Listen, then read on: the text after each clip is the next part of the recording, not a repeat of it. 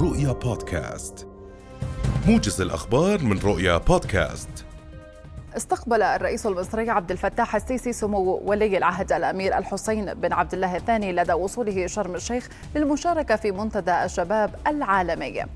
ويشارك في افتتاح المنتدى بجانب سمو ولي العهد الرئيس المصري عبد الفتاح السيسي والرئيس الفلسطيني محمود عباس بالإضافة إلى عدد كبير من السياسيين والدبلوماسيين والإعلاميين والشباب العرب والأجانب.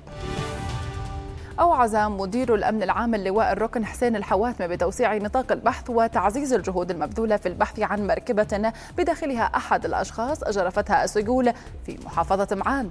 ووجه الحواتمة إلى تسخير كافة الإمكانيات والقدرات الممكنة لتكثيف عمليات البحث والتفتيش دون انقطاع لحين العثور على المركبة ومن فيها. وواصلت الفرق المتخصصة في الدفاع المدني وبمساندة من شرطة معان وقوات الدرك بالبحث عن المركبة ومن بداخلها وسط تعزيزات دفعت بها مديرية الأمن العام فجر اليوم. عقد في وزارة الخارجية وشؤون المغتربين أمس اجتماع موسع لبحث الأحداث والتطورات الأخيرة في جمهورية كازاخستان وآثارها على أوضاع الجالية الأردنية هناك خصوصا الطلبة الدارسين في عدد من الجامعات. وترأس الاجتماع أمين عام الوزارة السفير يوسف البطينة وشارك فيها السفير الأردني لدى كازاخستان عبر آلية الاتصال المرئي وعدد من مسؤولي الوزارات والمؤسسات الرسمية المعنية بالتنسيق مع المركز الوطني للأمن وإدارة الأزمات.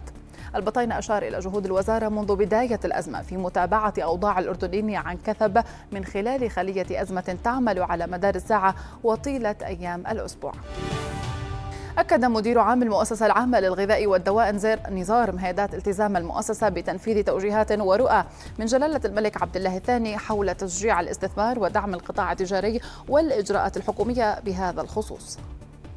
وأشار مهدات إلى سعي المؤسسة نحو تسهيل الإجراءات والتخفيف على القطاعات الاقتصادية لا سيما إثر الجائحة التي أثرت على كافة القطاعات الاقتصادية حول العالم موضحا أن الكتاب المتداول يوم أمس عبر مواقع التواصل الاجتماعي حول رسوم ترخيص منشآت التبغ هي رسوم تستوفي لمرة واحدة فقط عند ترخيص المنشأة وليس سنويا حيث يجدد الترخيص دون أي رسوم.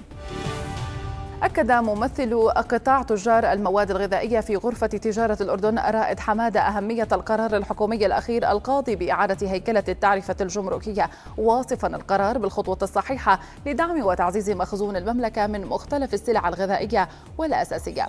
حمادة قال إن القرار يسهم بتعزيز السيولة المالية لدى التجار والمستوردين. الأمر الذي يحفز على زيادة كميات استيراد السلع الغذائية وتوافرها في السوق المحلية بكميات كافية خصوصا خلال شهر رمضان الذي يشهد زيادة في معدلات استهلاك الغذاء.